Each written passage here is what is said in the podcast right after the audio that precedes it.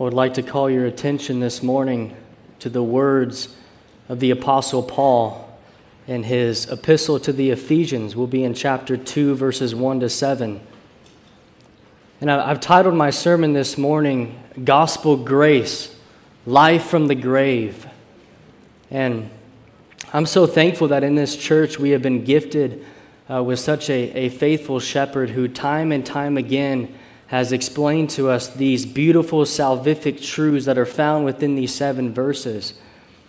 But I chose this passage because Paul wrote these truths to believers with the purpose of explaining the immeasurable, tremendous blessings that are ours in Christ in what we have received from God through salvation. And I also chose this passage because if there is one who sits in this room this morning who at this moment is condemned before God because of the hardness of your heart, I would plead with you that you would listen to what God has to say in these verses because it is by His grace that you are here this morning. And you are not promised another second. And whether or not you repent and place your faith and trust in Christ will determine whether you spend an eternity in hell or an eternity in the glorious presence of God. So, beginning in Ephesians 2, verse 1, the Word of God reads, And you were dead in your trespasses and sins, in which you formerly walked according to the course of this world, according to the prince of the power of the air, of the spirit that is now working in the sons of disobedience among them, we too all formerly lived in the lust of our flesh, indulging the desires of the flesh and of the mind, and were by nature children of wrath, even as the rest. But God, being rich in mercy, because of his great love with which he loved us, even when we were dead in our transgressions, made us alive together with Christ. By grace you have been saved and raised us up with him and seated us with him in the heavenly places in Christ Jesus, so that in the ages to come he might show the surpassing riches of his grace in kindness toward us in Christ Jesus. The overarching theme of Ephesians is that believers would come to really comprehend the immeasurable riches and blessings that are in Christ and not only to know them, but also to cultivate in our hearts a desire to walk in a manner worthy of them. So let me ask a question What does it mean to be a Christian? Because it seems like there's a lot of confusion in this world as to what it really means to be saved. You know, I'm going to be honest, since moving here to Tennessee, I've come to realize that apparently everybody's a Christian. I, I hear things like, oh, I, I went up to the altar when I was in youth camp and I, I asked Jesus to come into my heart. And then one of the men at the front came and, and brought a Bible to me and he wrote my name and he wrote the date in the back of the book. So whenever I, I, doubt my salvation, I just look at the book and I see my name and the date, and that's the reason I'm a Christian. Or, oh, I was baptized when I was five. That's why I'm a Christian. Oh, yeah, a Christian?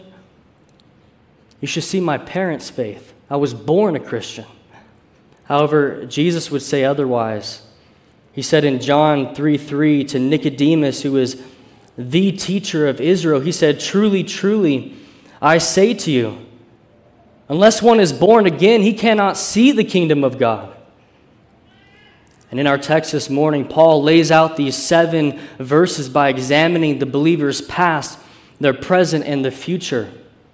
And the message that Paul had for the church in Ephesus, and the message that he has for you this morning, is that if you are a Christian, God has made you alive by his grace alone.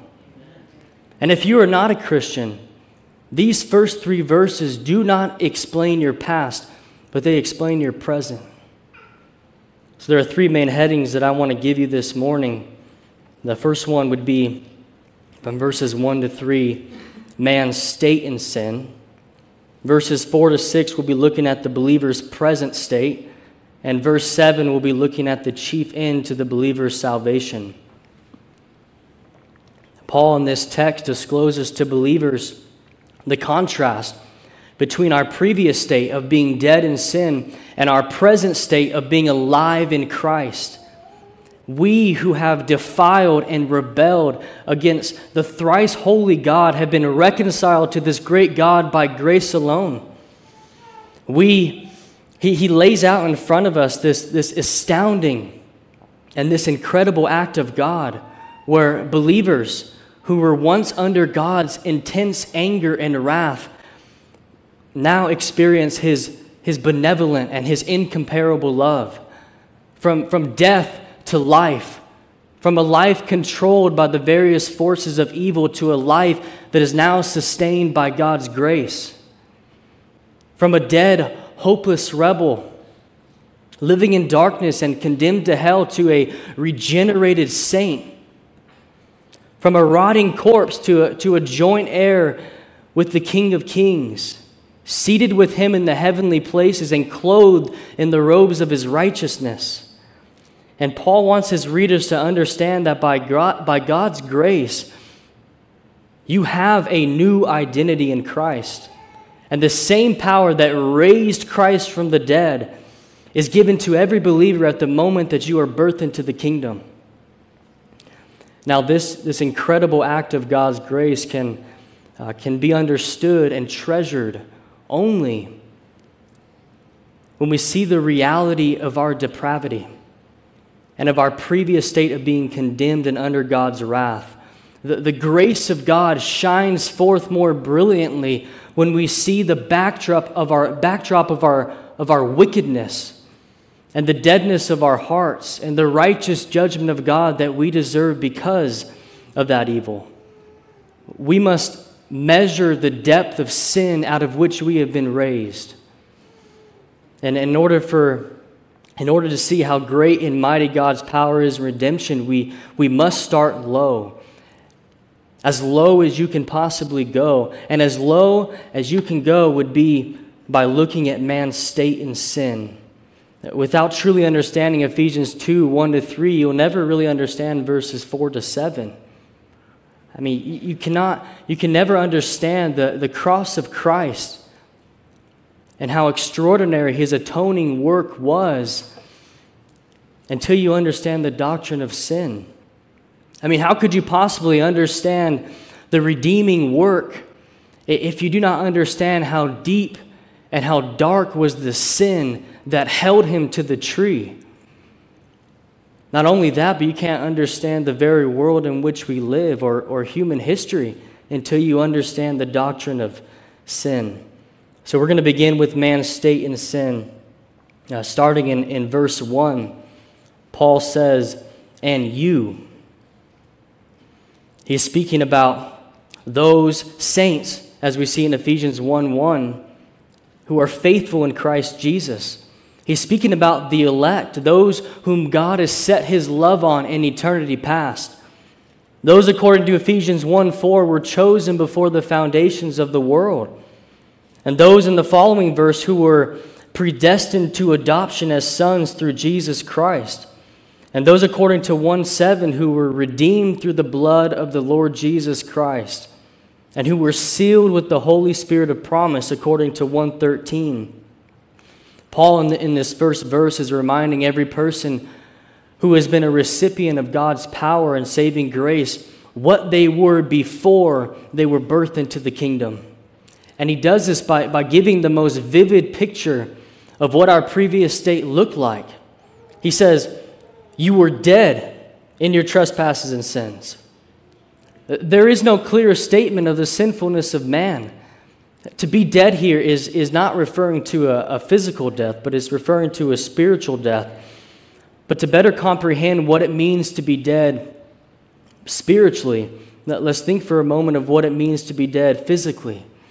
Uh, the word dead here comes from the Greek word nekros, meaning lifeless or corpse. Think about it. What, what can a lifeless body do? What can you do with a body that is dead? I mean, there's absolutely nothing that you can do. You can, you can shake them all you want. You could fill their body with medicine, but once they are dead, they're dead. They have no life within them and they have no ability to respond. Now, again, Paul is not talking about physical death, but he's talking about spiritual death. At the moment of conception, physically we become alive. And it's not until the time of our death that we physically die. But spiritual death is altogether different. We, we are born dead. And when thinking about death, what, what is it? Well, it's really the exact opposite of life. We see this in John 17 3, when John says, This is eternal life, that they may know you, the only true God, and Jesus Christ, whom you have sent. God is the author, and He is the source of life. And when you are, are separated and alienated from God, there's only death. Martyn Lloyd-Jones, he defines life this, ways, this way. He says, Life is to know God, to be in a relationship to God, to enjoy God, to correspond with God, to be like God, to share the life of God, and to be blessed of God. And death is the exact opposite. To be dead is to not go, know God. To be dead is to be ignorant of God, to have the mind totally darkened towards God. It is to be under God's wrath to live your life in, in a way that God absolutely abhors, and to have no desire within you to love and obey Him. And then the verse says, We were dead in trespasses and sins. In, the word in is what, is what they call a, a locative of sphere, which indicates the, the sphere or realm that we lived before we were in the sphere of Christ. We, we were not dead because we had committed sin, but because we were in the sphere of sin. In other words, we are not sinners because we sin. We sin because we are sinners. It's our nature. Now, now this reality of sin being in our nature stems from, from original sin. So I want to talk about it briefly uh, because understanding the, the doctrine of of original sin will answer the, question, why are we dead in sin in the first place? Original sin is simply the, the result of the sin of Adam and Eve. It, it refers to Adam's sin of disobedience in eating from the tree of the knowledge of good and evil and its effects upon the rest of the human race. It is often defined as the moral corruption we possess as a consequence of Adam's sin resulting in a sinful disposition manifesting itself in habitually sinful behavior. This concept of Adam as our, as our representative is clearly seen in, in Romans 5. We see in verse 12 through one man sin entered the world, and death through sin. And so death spread to all men because all sinned. Or verse 15, by the transgression of the one, the many died. Or verse 18 Through one transgression, there resulted condemnation to all men.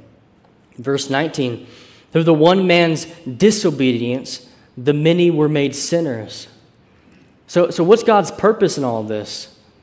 Why does God decide to judge the entire human race based off of original sin?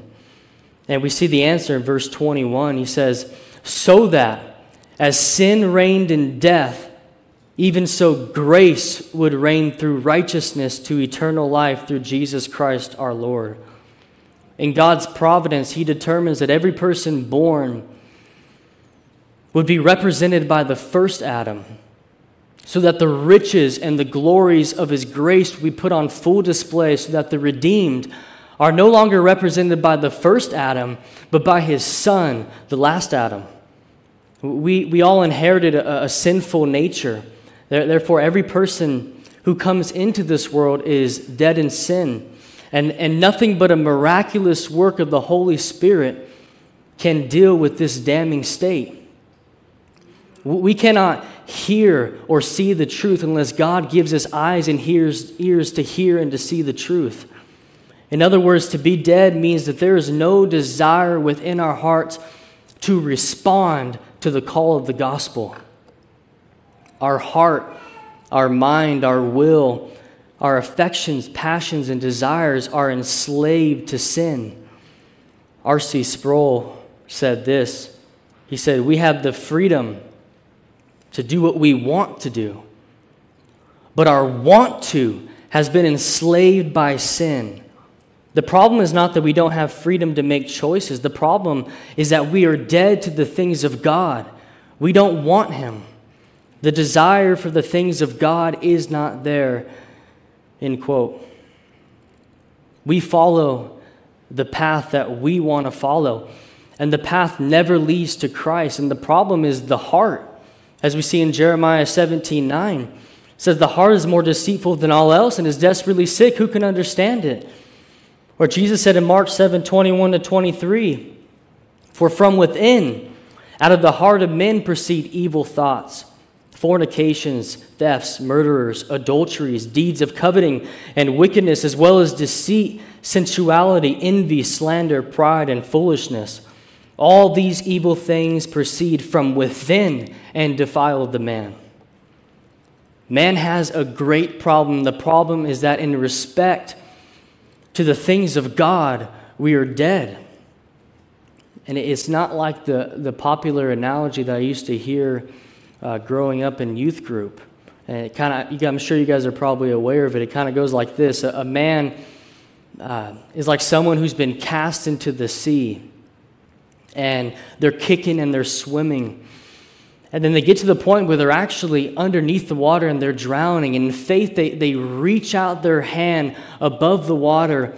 And the only way that they can be saved is if God throws a life preserver. So God throws the life preserver and it lands right in their hand. But the dead sinner must grab it. And if he grabs it, then he is saved and pulled into the lifeboat and, and he's saved. But, but the problem is that that's not what Scripture reveals to us. The reality is that we've already drowned. We're dead at the bottom of the ocean. The only way that we can be saved is if Yahweh, the sovereign ruler, dives into the water, picks up our corpse off the ocean floor, and resurrects us to new life. Notice how the verse says, And you were dead in your trespasses and sins. Trespasses is to, to violate explicit Bible commands. For example, you shall not murder. Therefore, if you murder someone, you, you've trespassed against the command.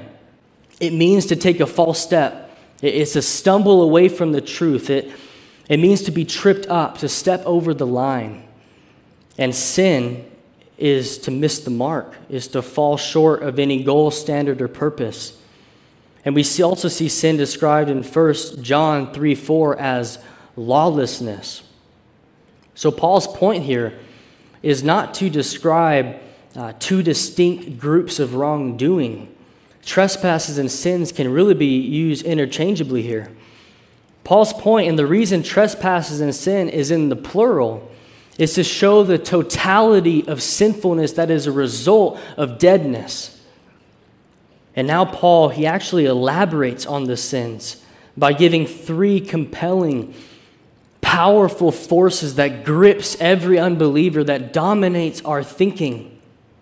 These powers are what held us captive and chained to our sin. But we were so engrossed by these powers that they dominated the mind.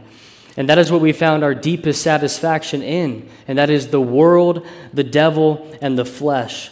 So he begins with the world in verse 2. He says, In which you formerly walked, according to the course of the world. Walked, it comes from the word uh, peripateo, and it refers to actions or behaviors. We see this word also in Romans 13 13 when Paul says, Let us behave properly as in the day. The word is talking about living in a, in a certain manner. And he says, We formerly walked, which means that as believers, we no longer walk this way. If you look at Ephesians 2:10, this shows the way in which we now walk. He says in, in verse 10, "For we are his workmanship, created in Christ Jesus for good works, which God prepared beforehand so that we would walk in them." God has made every believer a new creature, and therefore we now walk in good works by His power and for His glory. This points to Paul's central command in, in chapter 4, verse 1, when he says, To walk in a manner worthy of the calling with which you have been called. And we see several more walk commands by Paul, such as walk no longer as the Gentiles, or walk in love, walk as children of light, or walk as wise men. But Paul says in this text that the way in which you formerly walked, was according to the course of this world. And the world here refers to the world order, the evil age, the, the secular society that hates and opposes God. To, to walk according to the course of this world is to have a view of life without God. You're living for the world. And the reality is, every unbeliever is under the control of this world and unable to break from its course or its path. They're living in opposition against God, whether that be by pursuing uh, justification by your own righteousness, or, or living under the influence of, of false religions, or by pursuing the various ideologies or philosophies of this world. The, the dead man is impressionable.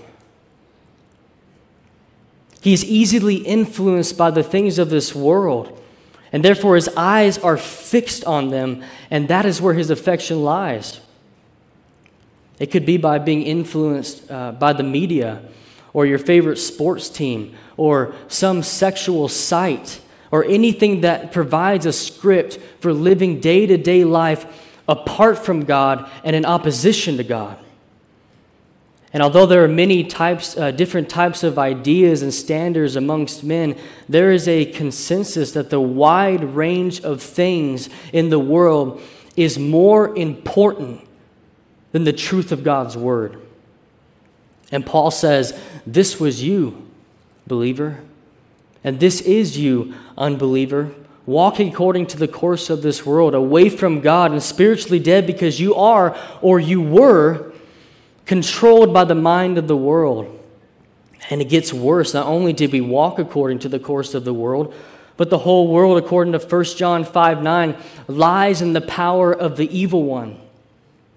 So, the second powerful influence that formerly held every believer and that currently holds every unbeliever in bondage to sin is the devil. Paul says, according to the prince of the power of the air. Paul doesn't just state the fact that every unbeliever is held in bondage to sin by the devil, he even describes this being.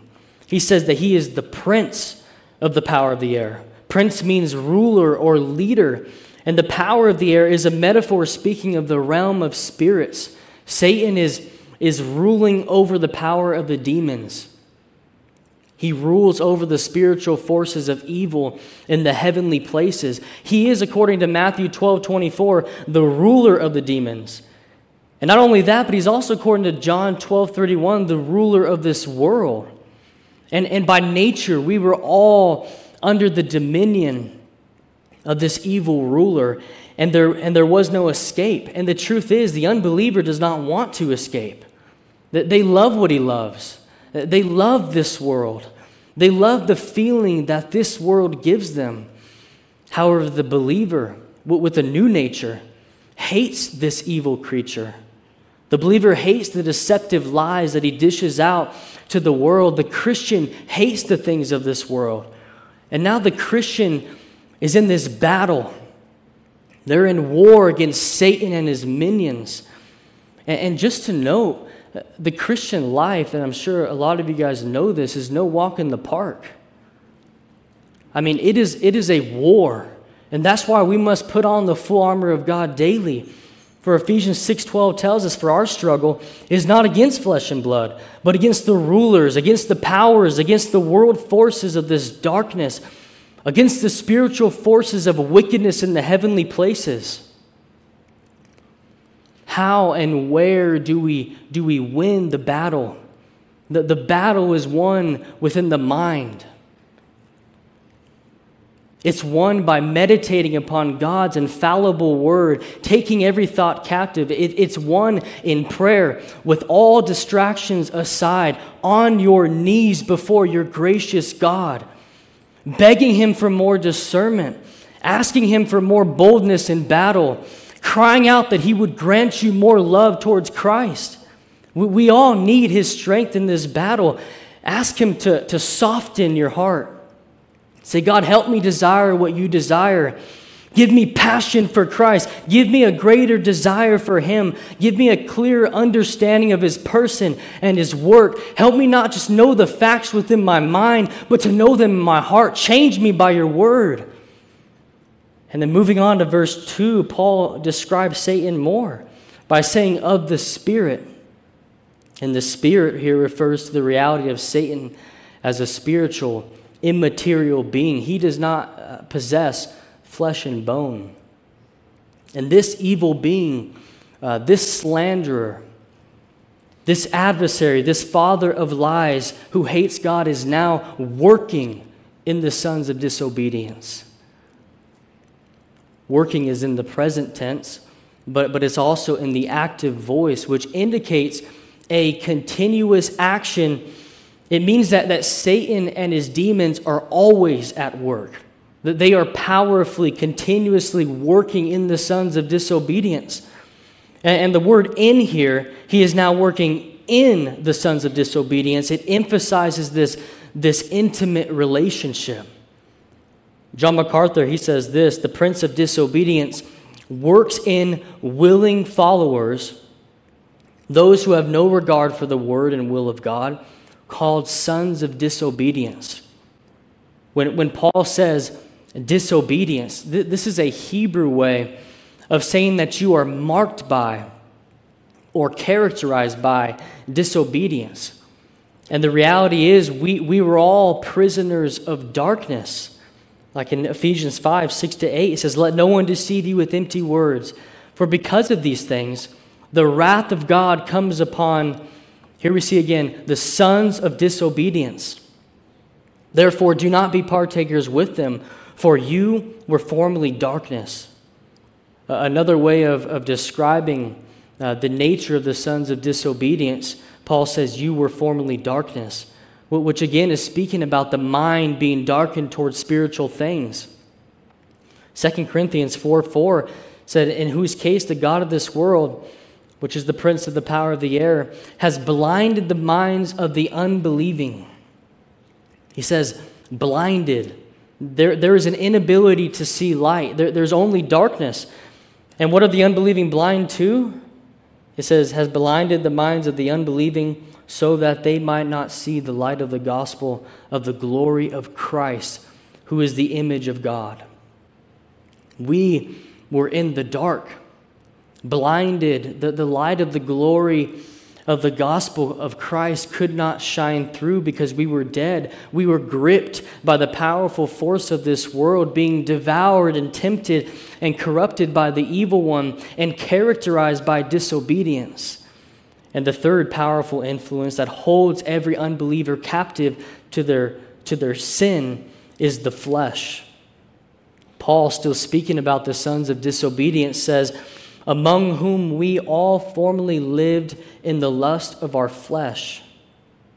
Paul changes from using you in verses 1 and 2 to now saying we uh, in verses in verse 3.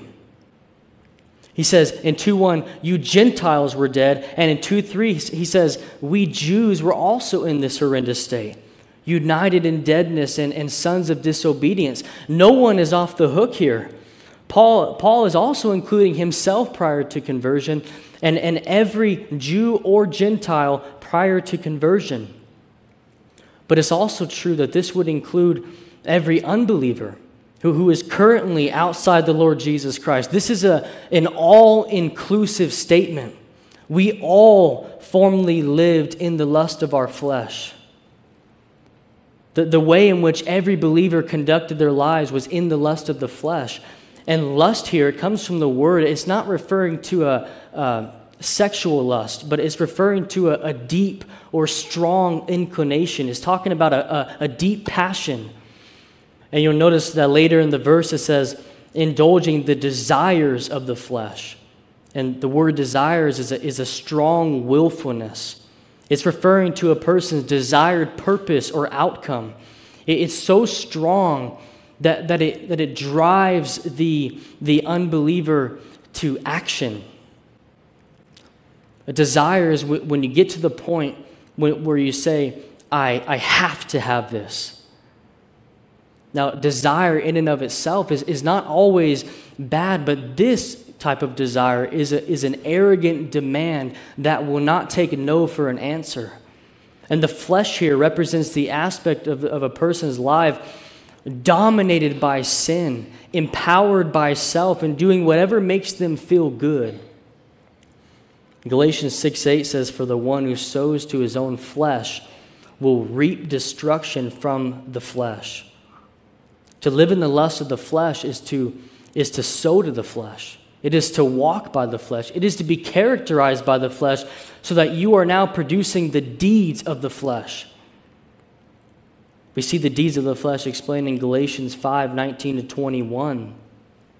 Now, now people lust after and they desire a lot of different things. It could be a, a desire for, for food, a, desire for sleep, pleasure, happiness. It could be things that aren't inherently bad. These things can be right and good. But this is when these things take control of you. They become your all encompassing focus. It's what drives you. The, the dead man is dominated by these desires. He can't get away from it. Anything that promotes himself, anything that makes him feel good, anything that is of the world, that is fleshly, that is sinful, he can't get enough. He lusts after it, he desires it. So there's a similarity between the lust of the flesh and the desires of the flesh. And the purpose of having them both is to show that man is totally committed to promoting himself he is on a path, and it is a, a self centered path. And then he says the desires of the flesh and of the mind. He takes it even a step further. The, the, the mind is the whole process of thinking. It is defined here as those sinful thoughts and desires which produce willing choices that disregard the will of God. The mind is, is the entry point. Everything begins in the mind. The sinfulness of man flows out of his depraved mind. And Paul says, This is where we were. The dead man is, is passionately, resolutely, actively thinking, desiring, and living out their lives in a way that defiles the living God. Romans 8 7 8 says, Because the mind set on the flesh is hostile towards God. For it does not subject itself to the law of God, for it is not even able to do so. And those who are in the flesh cannot please God. So, what is the, what is the result of all this? Paul says at the end of verse 3 And we're by nature children of wrath, even as the rest. In order for us to sing with joy of God's amazing grace, to, to really cherish our salvation in Christ, we must see what we have been saved from. This topic is vitally important because every person born is not only born dead, but, but, they're, but they're born with God's wrath abiding on them. See, Paul did not just explain this, but he also explains how God views man in this state. The dead man is an object of God's eternal wrath. And, and the bad news, it, it must be preached before we can preach the good news. Uh, this is why you can't just go up to, to an unbeliever and just say, you know, God loves you and He has a wonderful plan for your life. I mean, when you think about what is that really going to do? I mean, they'll probably say, yeah, I know. I know He loves me. He should love me. Have you seen, you know, how many good deeds I do? I'm a good person. No. The reality is the unbeliever the unbeliever is in rebellion against an infinitely holy, righteous God, and this holy God hates sin. One lie is enough crime for eternal punishment, for in eternity suffering under the wrath of God. I mean, how is that possible? the reality that one lie is enough crime for eternal punishment. I mean, that really seems to shock people. Like, really, one lie, eternity, suffering under the wrath of God, that the crime doesn't seem to fit the punishment. And the problem is that people do not know the God of Scripture. It is because of who you are sinning against. God is infinitely valuable, He's infinitely beautiful.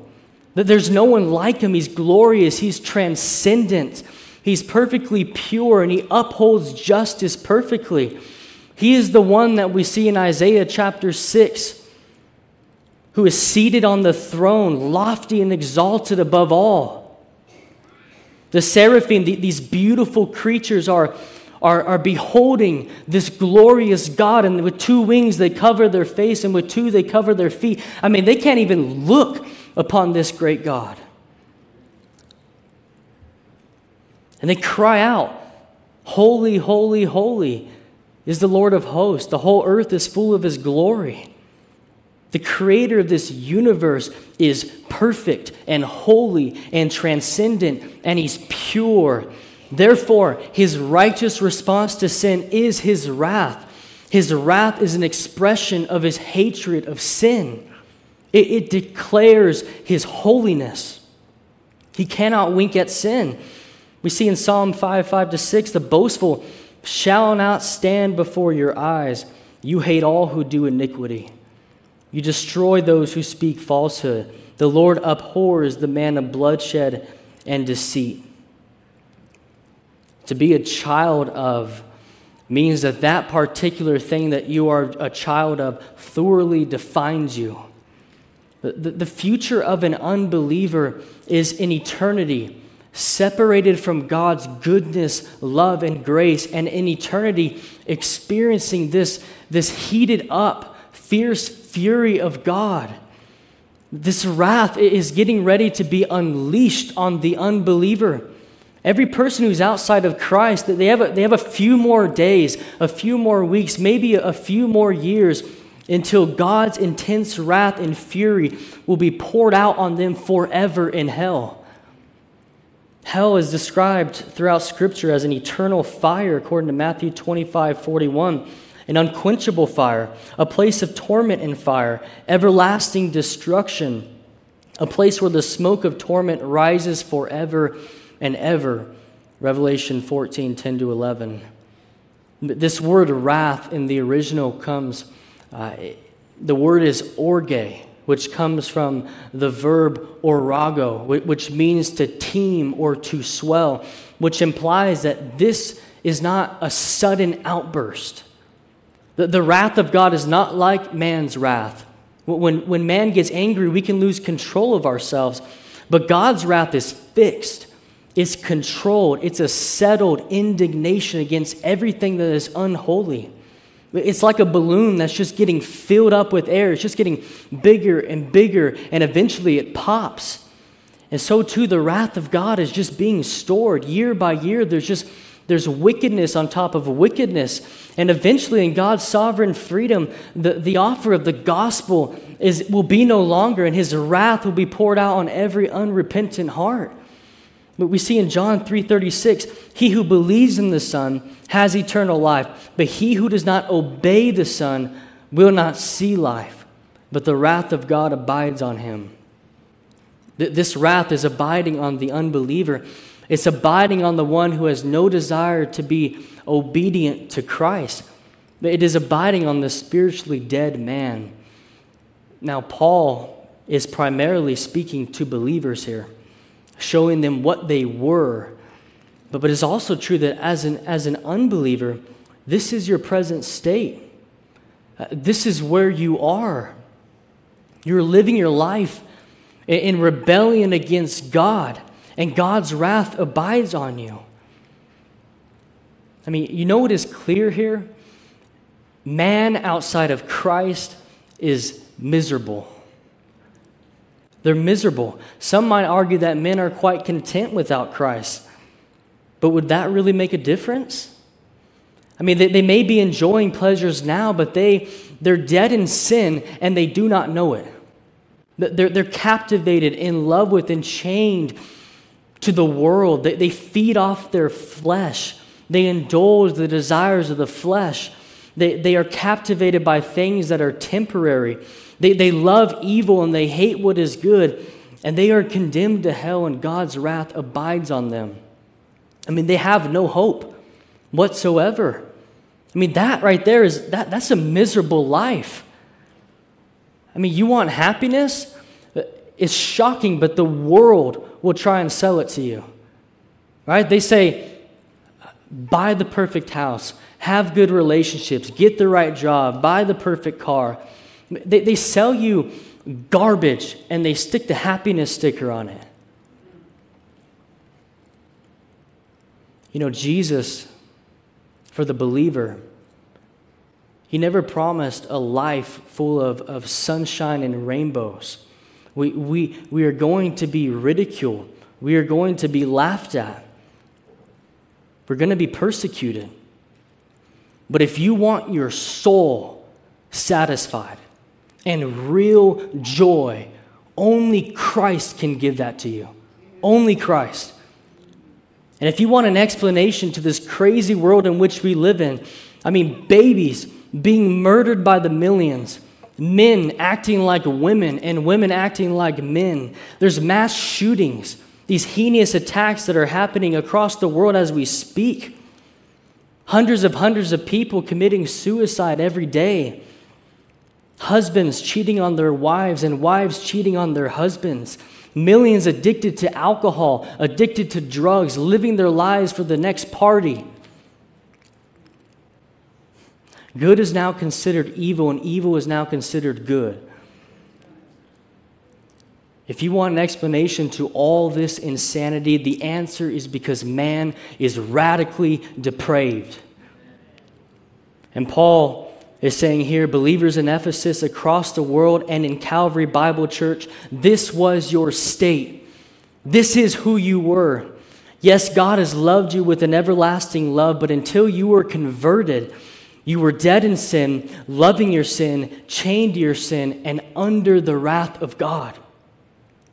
But then he says, This is what happened. This is the reason that you are a Christian. This is the believer's present state. Verse 4 says, But God. There was not a more hopeless, depressing, and damning state than where we were, but Paul says, But God. I mean, I do not know a clearer way to say that salvation is by grace alone. That man has done absolutely nothing to initiate their salvation. That it is God alone who changes a spiritually dead heart in which the sinful nature is changed and sinners can now respond to God in faith. I mean, you were dead, but God that this is a, a monergistic regeneration, which means that there is only one active agent God and God alone. God always is the initiator. And Paul is saying, This is where you were, beloved, but God. And the word but is a, is a conjunction, which means that there's also a contrast here. That this is a, a transition point from from the hopelessness and the darkness of man in sin to the glorious work and the grace of God and love of Him in the gospel. I mean, he just stated in detail your state of ruin and depravity. And how did you escape it? Only one way. What does it mean to be a Christian? Are, are you a Christian because you're better than others? Because you are more intelligent? Because you were born with power by which you can turn yourself to Christ? Was it that God gives grace, but if it wasn't for your choice, if you did not turn the point, you would still be lost? Because if that's the reason, then we have a lot of reasons to boast. But Paul just ex- finished explaining the state of every person who is outside of Christ. They are a spiritual cadaver. And in verse 4, this is what separates an unbeliever from a believer. This is the reason that you are a Christian, but God. God alone can save. God alone can transfer you from the state of utter depravity to spiritual life. Paul leaves no room here for man's decision to start the engine, for man to initiate. God always initiates. The gospel is about God and His intervention and His willingness to save sinners by His power. I mean, what moves God to save? Why does God forgive rebellious sinners? Why does He change our very disposition in regeneration? Our text this morning says, But God being rich in mercy. The word rich here means to be abundantly wealthy, it means to be without measure or unlimited. And the word mercy means to have pity and compassion on those who are in need. God tenderly expresses empathy towards his enemies, towards those who are under his wrath, who are living in rebellion against him. And it says, his great love, I mean, his exceedingly vast love. Paul puts this, these words, rich and great, before these attributes to show that how marvelous they truly are. It's a rich mercy, it's a great love. This is the love that Paul prays that believers would come to comprehend in chapter 3, verses 18 and 19. He says, May be able to comprehend with all the saints what is the breadth and length and height and depth, and to know the love of Christ which surpasses knowledge, that you may be filled up to all the fullness of God. It is because of God's rich mercy and his great love that we have been reconciled to him, that we have been transferred from death to life, from children of wrath to children of God. And then he says, because of his great love with which he loved us. I mean, how? How has God loved us? Well, it began in eternity past when he chose us before the foundations of the world. He loved us when he when he looked upon our miserable state and saw us for who we really are rebels. I mean, he saw every lustful, prideful, immoral, selfish thought. He saw your idolatry. He saw your covetousness. He saw your, your, cre- your greed, your cursing, your blaspheming. He saw your drunkenness, your fornication, your fleshliness, your unholiness, and he imputed it to Christ on the cross and crushed him in your place as your substitute. And He loved us when He changed our spiritually dead hearts into hearts that now love Christ and want to live for His glory. I mean, this love of God is so great. I mean, it's so great that we should wake up every morning and just, just be in awe of who He is and for what He's done for us with this great love with which He has loved us. And now Paul moves on to verse 5. He says, Even when we were dead in our transgressions, which it just points us back to verse 1. He says, Even when we were dead, which is there to intensify how great God's mercy is. Paul wants his readers to see it. We were all dead, but God made us alive.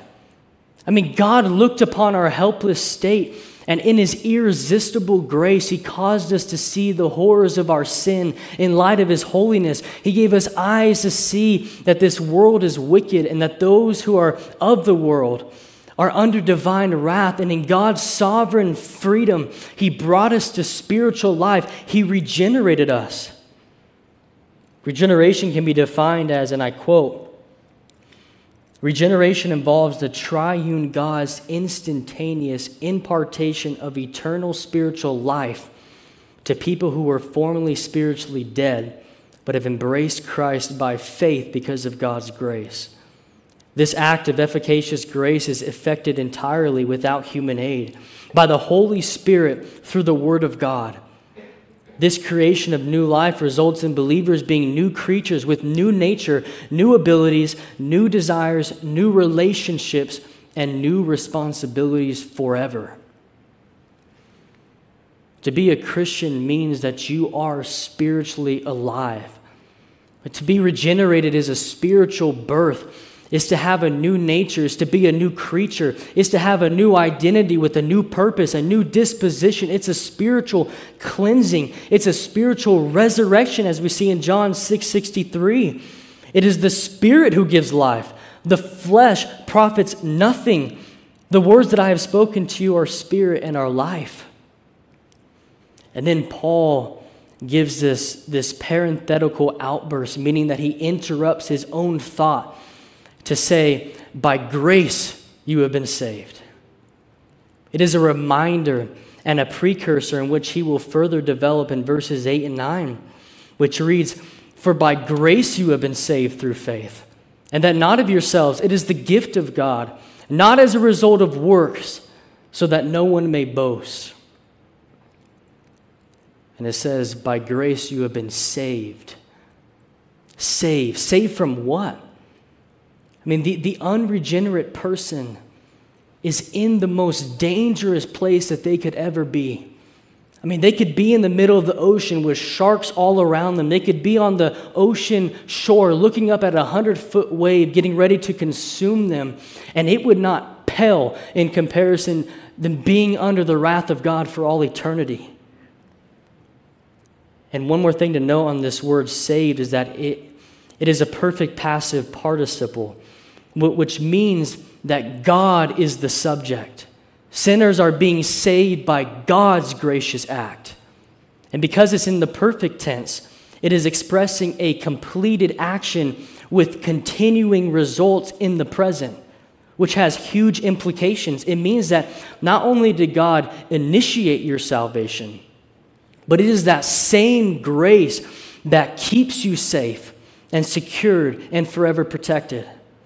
God's wrath will never be poured out on you because the Son of God endured the wrath of God in your, in your place as your substitute. The blood of Jesus has covered you. Death has no hold on you, and you can have confidence that when you close your eyes in death, because of His grace, we can stand before Him clean and clothed in the righteousness of His Son. We are saved by grace alone. And then Paul says in verse 6 and raised us up with Him and seated us with Him in the heavenly places in Christ Jesus. There, there's a connection that I want you to see between this verse and the previous chapter. In Ephesians 1 19 to 20, Paul prays that the eyes of their heart would be enlightened. And in verse 19, he says, And what is the surpassing greatness of his power toward us who believe? Now, this power that is toward the believer is in accordance with the working of God's great might. He says, These are in accordance with the working of the strength of his might. And then in verse 20, he says, Which he brought about in Christ when he, one, raised him from the dead, and two, seated him at his right hand in the heavenly places. I mean, this power that is toward the believer is explained by Jesus being raised from the dead and Jesus being seated at the right hand of God in the highest position of authority. And then in chapter 2, verse 6, Paul says that we were raised up with him. We're seated with him in the heavenly places. That power that raised Christ from the dead is the same power that raised us from the dead. This is why Paul prays that our hearts would be enlightened to the immeasurable greatness of his power toward us. What God has done to us spiritually by making us alive when we were dead is comparable to that which he did to our Lord when he raised him physically from the dead. We see Paul speak about believers being raised in Colossians 2:12. He says, having been buried with him in baptism, in which you were also raised up with him through faith in the working of God, who raised him from the dead. We see a common theme uh, in these verses. We see believers being raised and resurrected in conjunction with the resurrection of Christ, that there's a connection between the two. And we know that the resurrection of Christ is in the past. It's already taken place. Therefore, this verse is not speaking about a resurrection that is going to take place in the future, but a resurrection that is taking place once the believer is regenerated and birthed into the kingdom. So, Paul, not, not only has the believer been, been made alive and raised with Christ, But then Paul says, and seated us with him in the heavenly places in Christ Jesus. As Christ was raised and seated in the heavenly places physically, so too have we been raised and seated with Christ spiritually. And the tense for the Greek verb for seated underlines the certainty by describing it as though it has already taken place. And there's something else that Paul is doing in these verses. He's painting this, this beautiful picture that he wants every believer to see, and that is that we are together with Christ in verse 5. We're seated with Christ. It is in the heavenly places, which is in Christ. I mean, this is one of the most beautiful doctrines as a believer, our unity with Christ. There, there is a great intimacy between the believer and the creator of the universe. He is in us and we are in him. We are hidden in, with Christ according to Colossians 3 3. It says, For you have died and your life is hidden with Christ in God, which implies that we are eternally secured. Like in Romans 8 38 and 39. For I am convinced that neither death, nor life, nor angels, nor principality, nor things present, nor things to come, nor powers, nor height, nor depth, nor any other created thing will be able to separate us from the love of Christ, which is in Christ Jesus our Lord. I mean, we are so united in Christ that Scripture calls believers the body, and Christ is the head. And since the believer is Christ's body and are in Him and are united in Him in this intimate way, when He obeys, He's obedient on our behalf. His perfect obedience is credited to us. When he dies and suffers the, the punishment for our sin and is crushed, he did so in our place. Every aspect of Christ's earthly life, including his resurrection and his ascension, was accomplished so that the believer might now participate in it.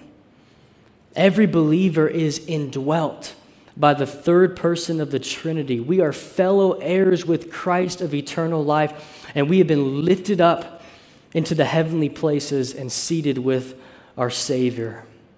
That there is an, an infinite chasm of where we were and where we are presently at. This is all by the goodness and the grace of God. This is an act of God. God and God alone has raised us up from spiritual death to spiritual life and has placed us with his Son forever. And then in verse 7, we see the chief end to the believer's salvation. Verse 7 answers the question as to why God did this. That is why verse 7 begins with, in order that.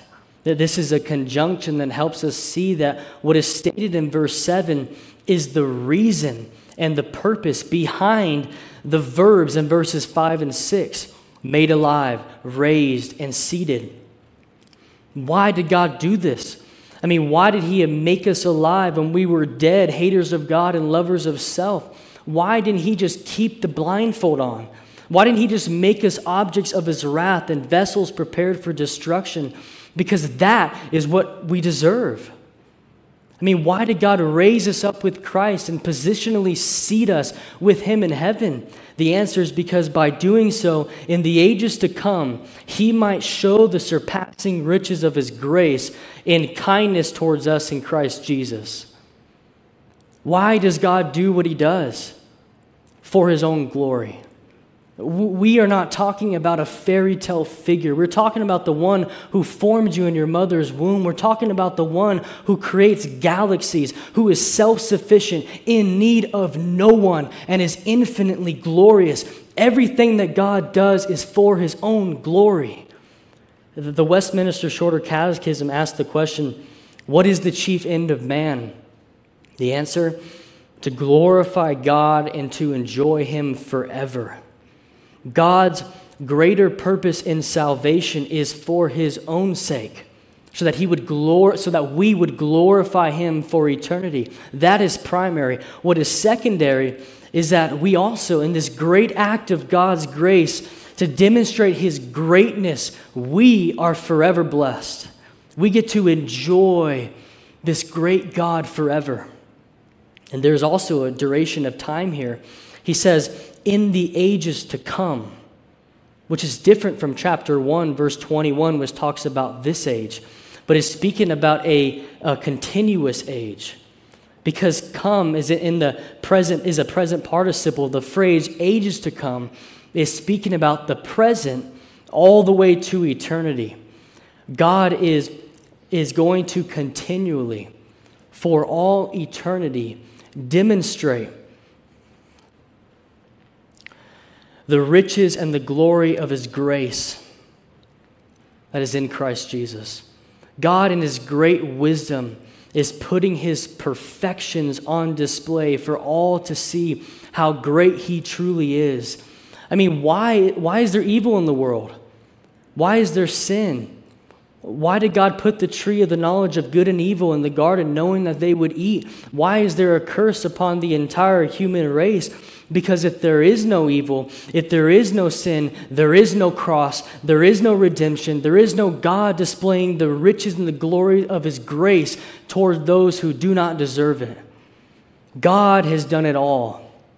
And He's done all of this to showcase the glories and the riches of His grace in providing such a great salvation through His Son toward us. In the future, all of heaven will praise God endlessly for His salvation, as we see in Revelation 7 10 to 12, which states, And they cry out with a loud voice, saying, Salvation to our God who sits on the throne and to the Lamb. And all the angels were standing around the throne and around the elders and the four living creatures. They fell on their faces before the throne and worshiped God, saying, Amen. Blessing and glory and wisdom and thanksgiving and honor and power and might be to our God forever and ever. Amen. It says, salvation to our God. There is no question as to where salvation comes from. God alone. There is none. There is none like our God.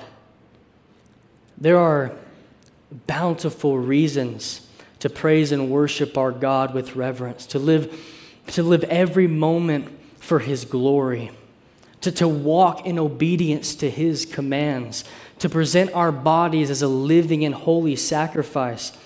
And if you are here this morning and, and you are a Christian, and I like to think that a lot of us are, and you are bearing the fruit of a, of a heart that has been regenerated, listen, you have real hope. You will soon be in a world where there will be no evil. The presence of sin will be gone. There will be no need for the sun, for the Lord God will be the light that will illuminate everything. If you are a Christian this morning, remember that this salvation you possess was solely by the grace of God. You were a dead sinner, unresponsive, the mind was darkened. The three compelling forces, powerful forces, the world, the flesh, and the devil, gripped you and held you captive to your sin that you loved. You were running away from Christ and were falling deeper and deeper in love with your sin, and you had no hope whatsoever. But God resurrected you from the dead. He regenerated your heart, granted you the ability to repent and to place your faith in Christ. He raised you up to heaven and He seated you with Christ so for all eternity you are in Him. God has done it all. He has made you alive, and God has predetermined good works for you to accomplish according to Ephesians 2:10. If you are a Christian, let us live in awe of our glorious Savior. And if you sit in this room this morning or you're watching online, and you are not a Christian, listen to me. You're still living the same life that you've always lived. You have no desire for Christ, no desire for holiness. I'm pleading with you. God's wrath abides on you because of your rebellion against Him. And if you died today, you'd wake up in hell and you'll never escape. Wake up. Realize your state. Realize that you stand in rebellion against a holy God and be crushed under the weight of your sin.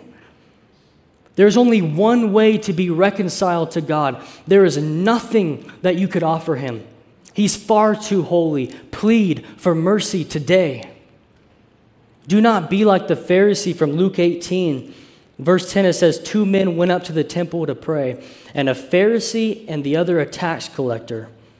The Pharisee stood and was praying this to himself God, I thank you, I am not like other people unjust, adulterers, or even like this tax collector. I fast twice a day. I pay tithes of all that I get. Do not be like this man. You have nothing to offer our God, nothing. You have broken God's law. You need mercy. You need mercy. Be like the tax collector in verse 13. But the tax collector, standing some distance away, was even unwilling to lift up his eyes to heaven, but was beating his breast, saying, God, be merciful to me, the sinner. Call upon the Lord Jesus Christ today. Beg for mercy today if you know that you are not saved, because tomorrow is not promised. The next five minutes is not promised. The one who comes to Christ, he will certainly not cast out. Run to him. He is the only hope that you have. Repent, turn from your sin, and place your faith and trust in Christ, and you shall be saved. Let's pray.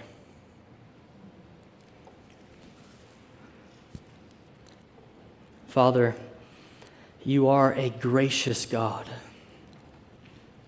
You have redeemed us by grace alone.